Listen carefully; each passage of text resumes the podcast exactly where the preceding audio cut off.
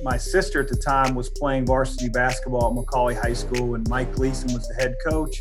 He had just lost his assistant and JV coach, who got a full-time job and just couldn't dedicate the hours. They weren't a teacher in the building or anything like that. So Mike had heard through my sister that I was back home, and you know, thought, hey, this would be a great opportunity for me. You got a former college player at Xavier. You know, maybe Chris is, you know, has the availability to come over and coach. And I remember my sister coming home and saying, hey, Coach Gleason wants you to coach JV girls basketball at McCallie. And I remember thinking, like, JV girls basketball, like, I'm not coaching girls basketball. Man, I watched my sister play in the backyard. Like, that's about it. All right. We have a couple of things we are super excited about here at the Underdog Podcast. We're excited to announce we just partnered with Chatterbox Sports, your home for live, local high school sports. Head over to chatterbox.com and check out live games, scores, and updates from your favorite tri-state teams. We also want to give a special thanks to Buffalo Wings and Rings for their support in high school athletics. Buffalo Wings and Rings, the sports experience that goes way beyond just buffalo wings.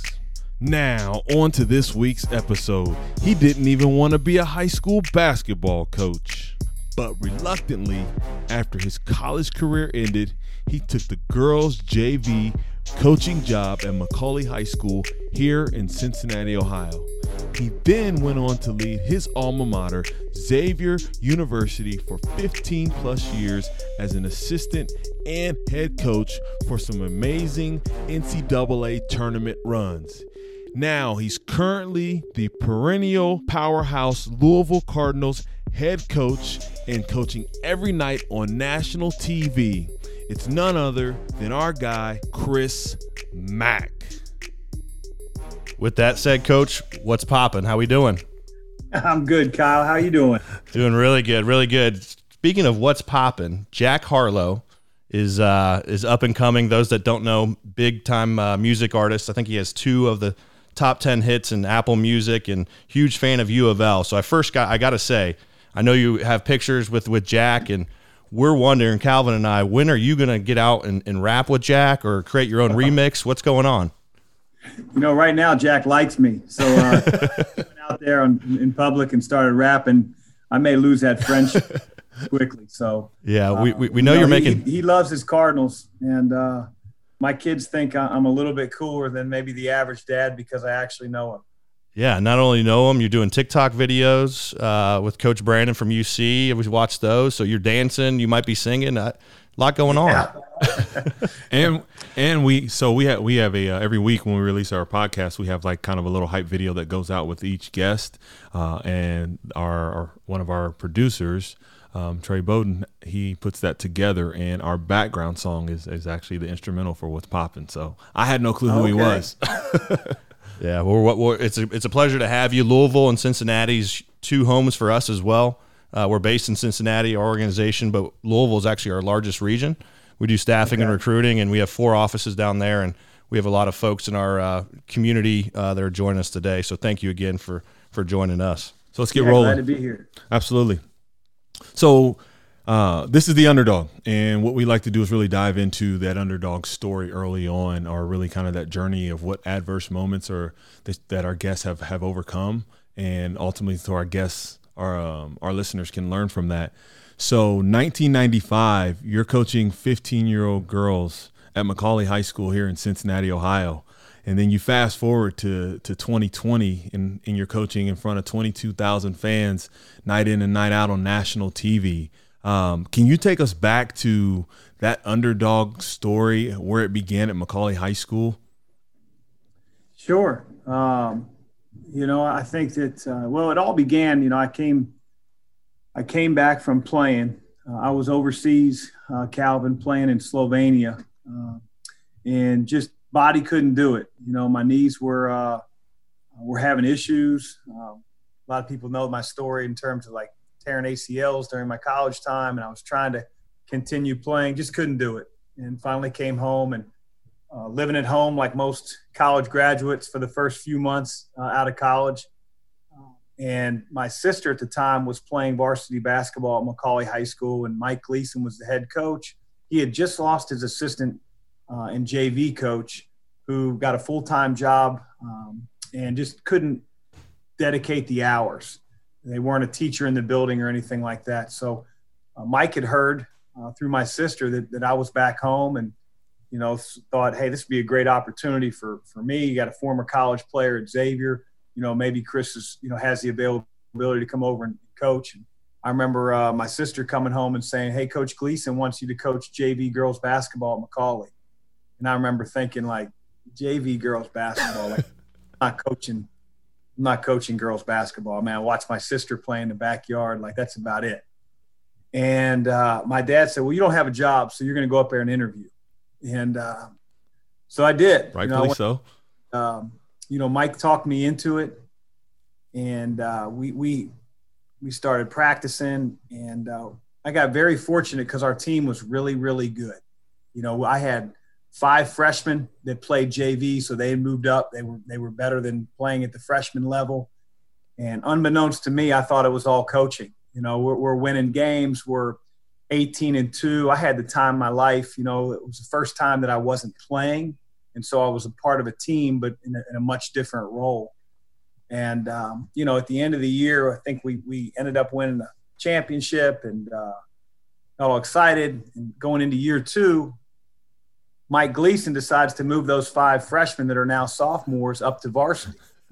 And I'm thinking, hey, you know, I'm Coach Mack. We're good. You know, like, you give me anybody, you know, we're going to win games. And then my second year, we were 4-16. We were terrible. And that's when I realized, man, you better have some really good players on your team if you want to be considered a really good coach. Very humbling experience. And, you know, from that point on, I eventually became a varsity coach at Mount Notre Dame High School.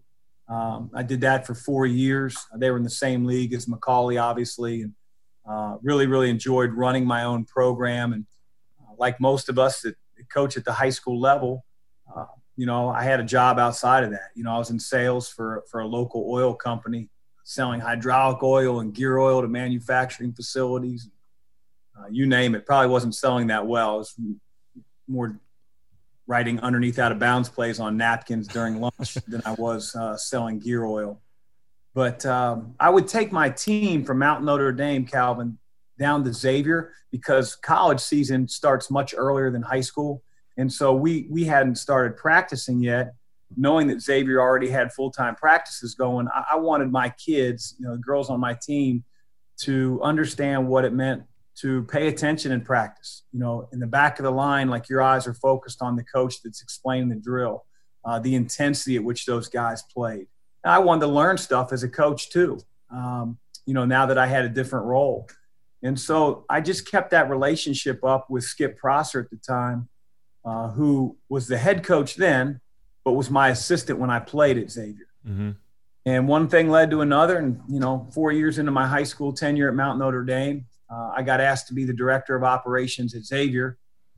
And it was, I was very, very fortunate. You know, coach didn't have to hire me. I had no experience other than the experience of playing for him. And, you know, it just I parlayed that into obviously now being the coach at Louisville.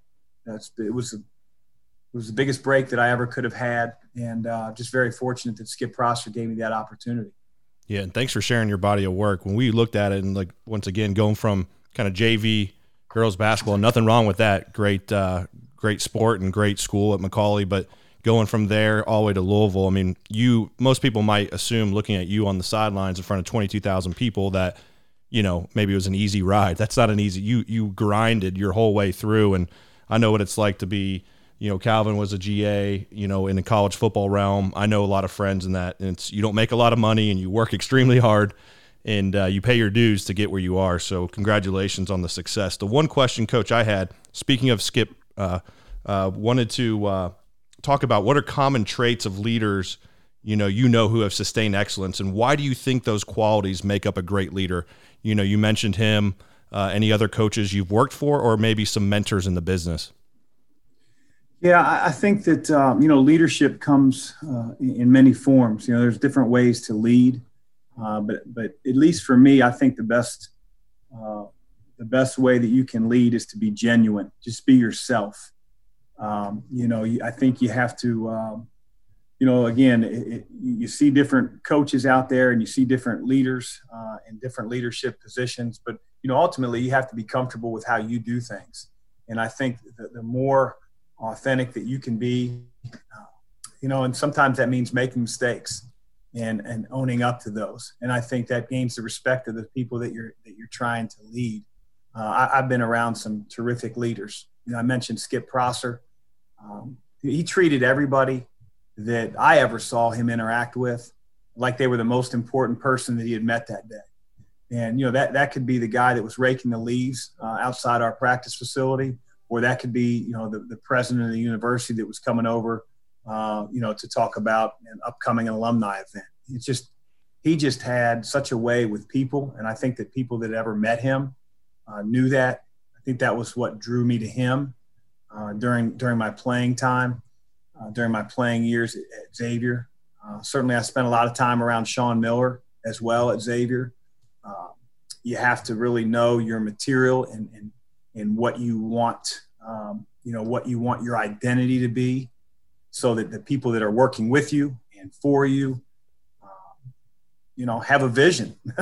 They understand that what is our purpose. And I think that's the leader's job, is to sort of outline that. And I think Sean does that as well as anybody in the country, at least that I've been exposed to and been around. So, but let me tell you something. You're going to make a lot of mistakes in anything that you do, especially as you go from being assistant coach to head coach. I made 1,000 mistakes, but owning up to those mistakes and making sure that your players know that, you're not assigning blame and they see you as fallible, I think is really important. And just, again, being genuine and sort of, being comfortable with who you are and the leadership position that you have. When you talk about being comfortable with the way you lead, and transitioning from being a contributor to leading a team, how were you able to make that jump? And can you kind of elaborate on some of those challenges that you may have went through with finding out who you wanted to be and really being able to incorporate that into your style of coaching and then recruiting kids to want to come be a part of your program?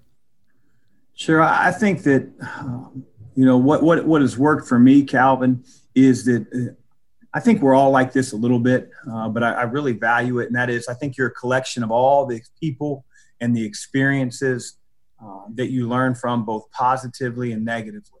I had during my playing years some coaches that it wasn't just in basketball. It could have been in baseball and soccer growing up. I had some coaches that I absolutely loved to play for. And I have some coaches that I didn't enjoy playing for as much. I had some great teammates, and I had some teammates that I didn't care for a whole lot. And I think learning from each of those people and their experiences, and then when you get thrust into a leadership position, trying to emulate, those qualities that you really, really felt like you were brought out the best in as a player. What brought out the best in me as a player. And I try to make sure that, when I coach, whether it's on the floor during a practice drill, whether it's, off the court life skills, when I bring a player up to my office and we have a sit down or I take them to lunch, things that resonated with me when I was a player, I want to make sure I bring that across and set that example for the players that I lead now. So there's some challenging times, yeah. But I think that, it all starts with how genuine you are and the relationships that you build with your players, especially in today's day and age. A little different when I played. Was you do because I tell you. Right. Kids nowadays they'll do exactly what you ask them to do, but I think they want to know why. Why? I think it's my job to explain that. And, I surround myself with a staff that does a really good job explaining why as well. So that kind of leads us into our next point of, we know you are a leader of young men. You're a leader of 18 to 22-year-old men, African-American, white, all different cultures, races, and everything. And with everything going on with, the social injustice and race, you had a quote that you had put on Twitter, and I'll just read part of it. You said, "On Monday, our team gets to Louisville for the first time since the abrupt ending of our season. I'm looking forward to listening to my players, their fears, their stories, their advice. I hope we can play a part in helping to heal an entire community we proudly represent. Can you elaborate on the conversations you had and what message you and your team and the University of Louisville have wanted to get out with everything that's going on with social injustice and the topic of race?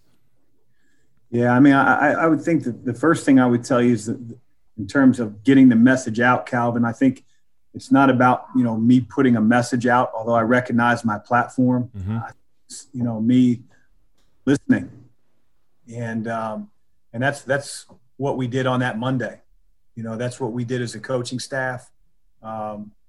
Just because I played a lot of my playing career and just because I coached a lot of my coaching career with African-Americans, with, you know, black kids from different socioeconomic backgrounds, with, you know, just all different experiences, doesn't mean and didn't mean that I knew what it was like to grow up black, or because I have really good friends that happen to be black doesn't mean that I understand the experience. And so I wanted it to be a moment that when we came back, the conversations were held. I wanted to be more of a listener than anything. I also wanted to be able to follow through on anything that our players felt so strong enough that they wanted our program to stand for and to follow through.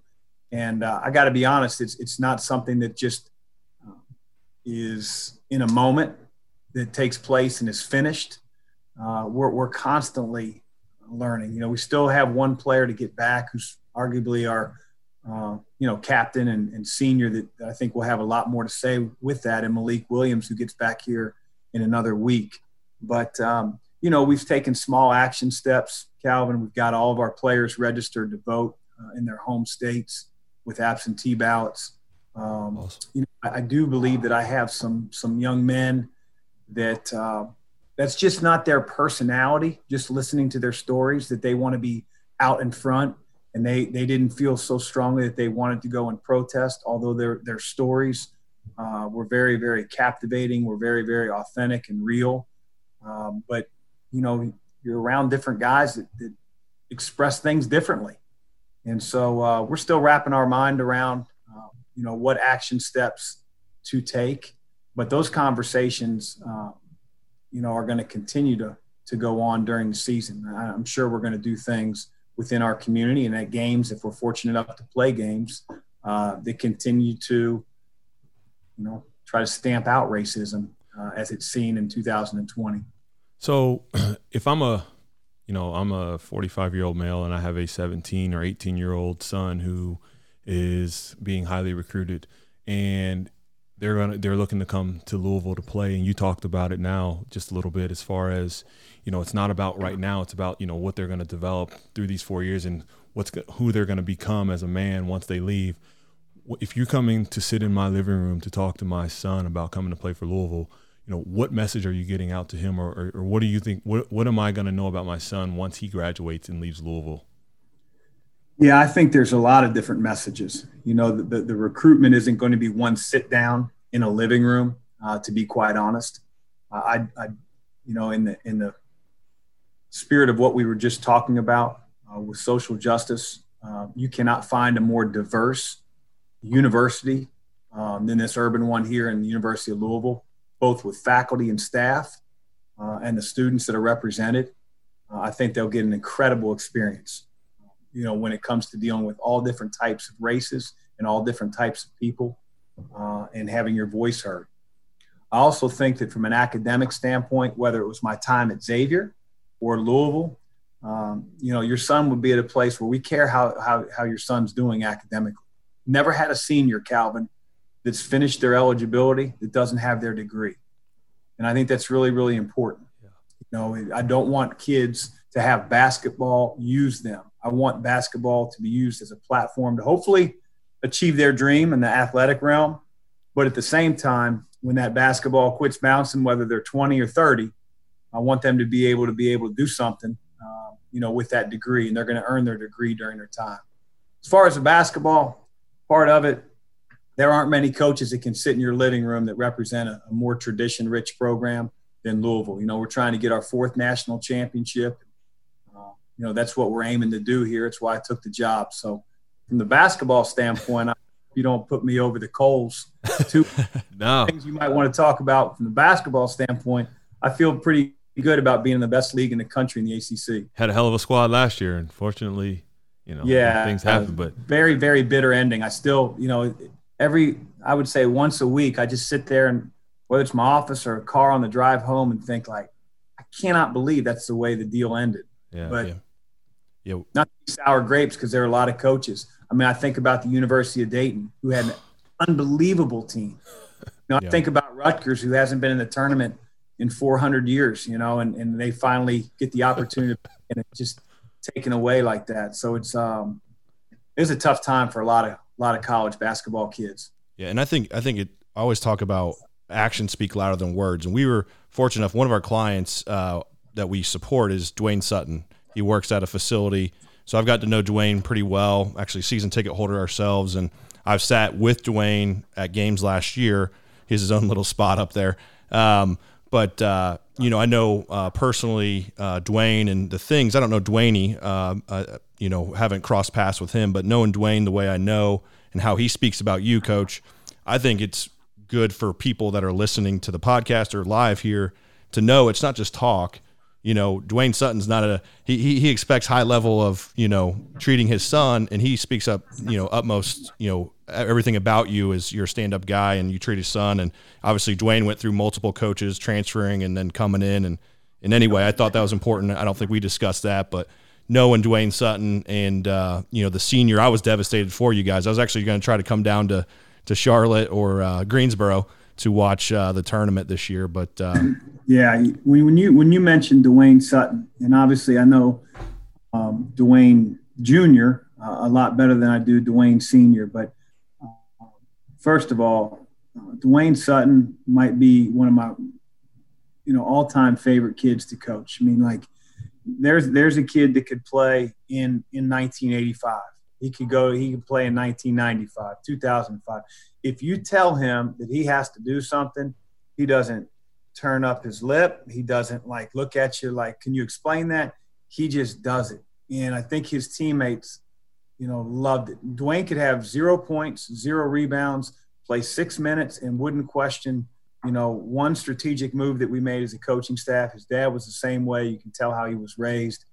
That's a guy that I'm really, really going to miss. I think NBA teams, you know, are really starting to see all the intangibles that we've seen for 2 years during our time with Dwayne. What an incredible young man. Yeah, represents Louisville. So glad he had the opportunity to come back and play for you. Moving on, we wanted to have a little bit of fun here. So we know I've got to know John Brannen pretty good. So we have the Brannen and Mack family feud. Who's John Brannen? I guess we should say that, even though we're here in Cincinnati. John Brannen is the head coach, great guy, head basketball coach of University of Cincinnati Bearcats, and happy to announce that him and Coach, between the relationship, are bringing the rivalry back, which will be here in Cincinnati this year. So can't wait to have you back here in Cincinnati, Coach. But those that don't know, Coach Mack and Coach Brannen spent time quarantining together in Florida with their families. So we have a few questions here about you versus John. So TikTok, who is the better dancer? Let me tell you something. There's a lot of I'm not better than John Brannen at. I can tell you that I am better, unquestionably, at dancing than John Brannen. Okay. That doesn't mean that I have really good dancing skills, Kyle. That means he's really bad.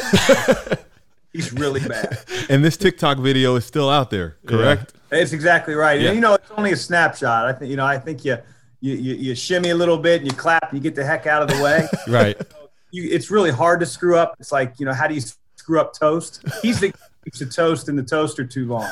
Yeah. How bad of a dancer he is. That is great. Yes. So speaking of toast, next question. Who's a better cook? I have no idea. He ate a lot of cereal that week. You know, it was always bowls of cereal. So that probably tells me he doesn't cook very well. His wife's an excellent cook. But I didn't see – he did grill out one night, so I'll give him that. You know, we grill out some hot dogs and brats. Didn't burn them, so he's much better with that stuff than he is the toast. Okay. Who's the better cleaner? He seems like a although then that would be diminishing my cleaning skills. With my wife says I organize, but I don't clean, you know, so everything's like neat, but you know, there's dust under the stuff that's neat. So probably John. Okay. Who woke up first? I don't know. We were on different sides of the house. And so it was strange because, you know, we're making Zoom calls with recruits. You know, we were FaceTiming with recruits, and we had a couple kids that we were recruiting the same. So when we knew we were doing something, you know, doing some recruiting, or we were doing work, like you couldn't find either one of us in the house. So I wouldn't know the answer to that. Yeah, he might have had your room tapped. We have to check with John on that one. Speaking, you guys are both really ultra competitive grinders. If there was a hoop around, which I didn't see, did you play one-on-one or pig or horse? And who won, if so? You know, John was a tremendous shooter. And I'm older than he is. And, you know, basketball is not a lifetime sport. You know, golf, tennis, those are the sports you can play forever. At this point in my life, I'm going to go ahead and give that to John. I have no shame in saying that. Basketball has passed me up in terms of being an athlete and playing.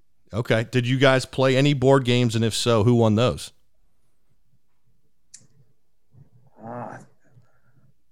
We did something around the card table. I can't remember what we played, to be quite honest, but I'm going to say I won. Okay. I'm used to winning, and so if it would have been really traumatic had I lost, I'd have been able to recall it if I lost. So. No doubt. And the last question on the Brannen and Mack family feud here: would you vacation with him again?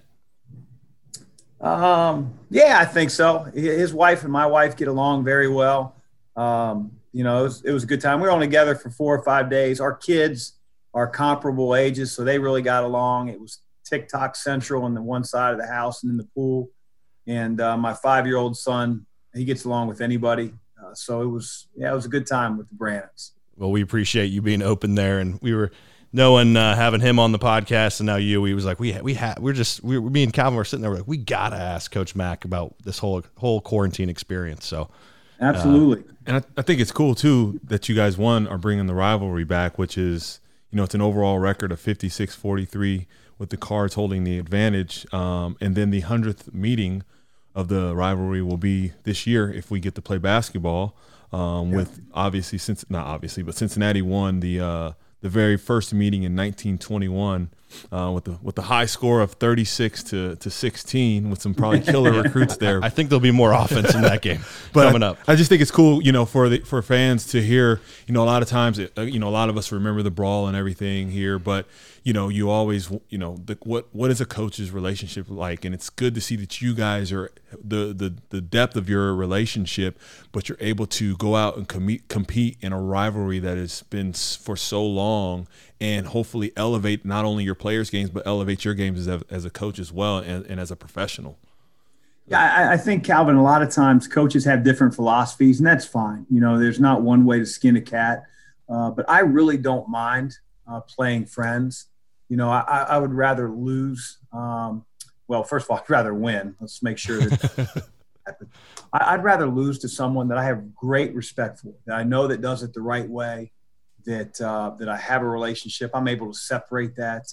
And trust me when I tell you, I'd like to have bragging rights. But, you know, I wasn't even aware that when we signed to do the deal, that this would be the 100th meeting. So it's pretty cool. I'm glad for both fan bases that we can bring back what's been an incredible rivalry for so many years, so many great players, and hopefully add to the magic moments that you see in Louisville's produced over the years. So, and to do it, you know, with a guy like John, you know, for me personally, is a really, really good thing.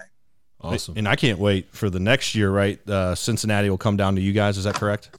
That is. That's correct. And we're season ticket holders. Proud to be Card Nation, even though I get a hard time up here. Your season ticket holder for everyone. Kyle, exactly. I was rooting for, me and Dwayne Sr. were rooting for Louisville, and he was rooting for Michigan. I'm just saying. We went to that game because he's a Michigan fan. So this is the guy over here. How did that turn out for you, Kyle? Turned out pretty good. We beat those Wolverines pretty bad there, Mr. Black. That's a different episode. Yeah, but of course it is, Calvin. What a city! We've been down there, Coach Mack, in the environment. We expanded our operations about 8 years ago, and Louisville has treated, I mean, I tell people all the time, what a city. Cincinnati's great, but Louisville has treated us with unbelievable hospitality. And now we're, like I said, we have the biggest operation down there. I love 4th Street, love going down there. It's great culture. Like you said, it's diverse. And then that environment, your guys' home stadium, the Yum Center. Yeah. Wow. It is just electric. Yeah. Obviously, when I took the job, well aware of the tradition that Louisville held. And I think, you know, both cities have incredible people. I think you could raise your family in either city and not go wrong. Just incredible cities, both of them. But I think the one thing that I didn't necessarily realize when I took the job is that when you play for the Louisville Cardinals and you represent this basketball program, there's no other pro sports team in town, you know, and I love my time at Xavier. And I think the program is an incredible program. Wouldn't trade it for the world. But you always had the Bengals going on, you know, and the Reds. And it's just, you know, you had UC, you know, here, you know, outside of a few wackos that have blue on, you know, like Louisville is what the fans follow, the Louisville Cardinals. And you feel that when you're a player, you know, when you're at the Yum Center, when our kids are out and about in public, they're recognized. You know, there's a tremendous responsibility that we feel as the coaches and the players, you know, to win and to represent this city the right way. But I think recruits choose to come here simply because of that. I mean, you're the city's team, and we love that. Along those lines, you just talked about winning, and when you take over a program, the word culture is something that's thrown around, I think, a lot in today. Yeah. Can you define what the word culture means to you, and maybe some of your core principles and values that go along those lines? Sure. I mean, it just it's who you are every single day. You know, it takes place over time. You know, you can say that we're trying to build a culture all you want. You have to do it every single day. And I think it revolves around, you know, what you said before, Calvin, and that is, what are your core values? And, you know, I think if your players don't know it, if your players don't know, you know, what you stand for, how you want to practice, the identity of your team, then you won't have one. And so, you know, our players walk into our locker room here at the practice facility. They're going to see 3 words. They're going to see tough. They're going to see together. And they're going to see unbreakable. And I think a lot of times when you think about sports, you immediately go to the physical, and that's just a small part of it. You know, whether it's mental toughness, physical toughness, you know, the togetherness, you know, guys being able to play with one another, to share with one another, to cry with one another. You know, having a togetherness, I think, is incredibly important in all that we do. And then being, you know, unbreakable. Never flinching. You know, we're going to lose some games. You know, being able to be resilient enough to bounce back. It's a little bit about what your podcast stands for, and, you know, dealing with adversity and all the playing years that I went through with the adversity of rehabbing 2 ACLs. I think gave me a great foundation to have that platform with my players, and can't tolerate getting down and not believing in yourself or quitting. And so those 3 things we try to incorporate really in everything we do. Our drills, certainly our identity, guys being in the weight room, you name it. It's about being tough, together, and unbreakable. Yeah, awesome. No, appreciate you sharing that. And talking about on the court and then off the court, I wanted to touch upon as we head towards the end here to some of the guests want to ask some questions, but the Mack Family Foundation or Coach Mack's Corner, those that don't know, the goal of Coach Mack's Corner and really the Mack Family Foundation is to introduce children to a new space for learning and foster a love for reading. It's really to serve and inspire and help less fortunate children in Metro Louisville, and I know in some other areas as well. Can you touch upon the stuff that you're doing and your players obviously as well off and inside that great community of Louisville? I appreciate you asking that. You know, we started our foundation about 5 years ago, 4 or 5 years ago. Really with the intention of 2 things. Number one, my mom and dad were incredibly inspirational to me. They were also living role models, you know, and giving back to the community and just being great parents. And they spent a lot of time with me. They went to a lot of my games. They went to every game. And, you know, when you get in college basketball, you're on the road a lot. And so I wanted my kids to not just have a privileged and entitled life because their dad's a, you know, high-profile basketball coach and go on the charter flights, you know, in the locker room, meeting the players like that. That's a neat part of it. But I wanted them to understand that, you know, it is about, you know, helping others and serving others. And so I wanted my kids to see that that was important to Dad. So when they grow up, that it becomes important to them. And so that's, we started that really out of selfish reasons so that our kids understood what it meant to give back and that how fortunate they were. And we wanted to go into, you know, communities that needed our help. You know, we wanted to inspire kids.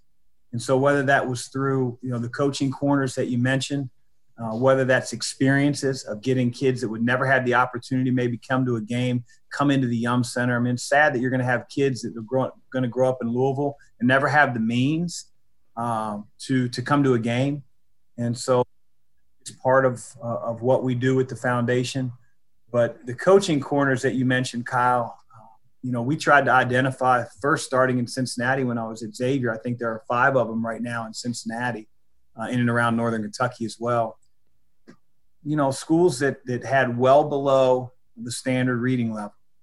And we wanted to create a space within an existing, you know, library that looked cool, that was different, you know, that had comfortable seating, that had beanbag chairs and, you know, had age-appropriate books and books like Curious George and The Giving Tree and Hardy Boys Mystery and stuff that we all read that isn't assigned reading in classes. And so that was sort of the impetus behind these coaches' corners. It was a space that the kids, maybe incentive-based, we left that up to the school, but it was a place where the kids wanted to go, you know, and they wanted to enjoy reading and learn to read and not feel like it was assigned to them in hopes that we can sort of raise the literacy rate. So we opened 5 of the corners in Cincinnati before I took the job in Louisville, and we've already opened up 5 here, and we're going to continue to open up coaches' corners in underfunded elementary schools that really need our help. Yeah, it's definitely a big need, and that the fact that you're addressing it and using your platform for positive movement for kids that really need it is a blessing. So continued success, and hopefully we can actually help in any way we can with that here in Cincinnati and Louisville ourselves. So one thing, talking about staying on the family, I know a lot of your family, as you mentioned, your 2 daughters, your son, your wife, Christy, super involved. I love to see that you're a great family man, at least from an outside perspective. I've heard obviously inside through John. You recently were on a podcast. I found this really interesting being a younger father. Me and Calvin were talking about this and, somewhat, I guess, married the last seven or so years. I've been married 3. You've been married 3. So maybe you need some more advice here. So Coach Mack said, advice on fatherhood. He said on a podcast, don't let the kids sleep in bed with you, which I thought was really a good point. And for those that have a daughter, put your arm around your daughters often, and you may find a guy like you. And then for advice for marriage, you said to keep her happy, say yes a lot, and take out the garbage. Can you, you know, marriage and fatherhood, any advice for all of us listening? No, I think that, you know, with daughters, you know, moms have a different relationship. You know, I want – I got 2 of the best daughters in the world. I mean, they still want to hold dad's hand. They still want to, you know, hang with dad. I think those days maybe coming to an end as I've got a sophomore to be and a freshman to be. But I think that, you know, just spending time with them and getting them to enjoy their interests, I think is really, really important. And I think that, you know, if you're lucky enough to be a girl dad, there's a special relationship that dads have with girls. Marriage advice, I'd probably ask you all versus me giving it. But I've happened to be married going on our 16th year, so I can't say that I'm doing things all bad. But yeah. Who has a better jump shot? You or Christy? I know she played at UD, right? So. Or maybe so. You got her. Okay, he won't verbalize. He won't verbalize. Yeah. We'll have to throw it on YouTube. So, what I would tell you is she was a much better scorer than I was. But you know, I think when we go out in the side yard and shoot with the kids, I think mine goes in a little bit more than hers. So, that doesn't mean that she wasn't a hell of a lot better as a player than I was. I was actually growing up in Dayton at the time that she was playing, and UD was really, really good when she was there. So I told Kyle, I was like, I feel like I may remember her name. So I was curious to hear your answers to that question, but I think you solidified that. Yeah, she's a much better player than I ever was, Calvin. And so I give her all the credit in the world. I think I was a better defensive player. I don't think she played any defense, but no, the longer you get removed from your playing years, nobody asks about your defense. You know, it's about how many numbers did you put up. I'm so happy for you, Coach. And I know we had some chat questions, but we've taken up a lot of your time. And I think at the end of the day, there's so much knowledge nuggets that you left with us today. And we always say, hopefully we can give a nugget and take a nugget. And you gave us a lot more knowledge nuggets than we could ever ask for. And the things you're doing in the community and being open about some of the issues going on in the community as well. We're super thankful for your representation with Mack's Corner and the Mack Family Foundation in Cincinnati and Louisville. And we're here to support you as well. And it's a blessing to have you on the Underdog Podcast. So thank you so much. Hey, thanks for having me, guys. I greatly appreciate it. Appreciate it, Coach. Yeah, yep. Thank you very much. Hopefully meet you soon. Thank you. Sounds good. Have a good one, guys. All right, man. Good luck to you. Yep. Thank you, everybody. Appreciate it.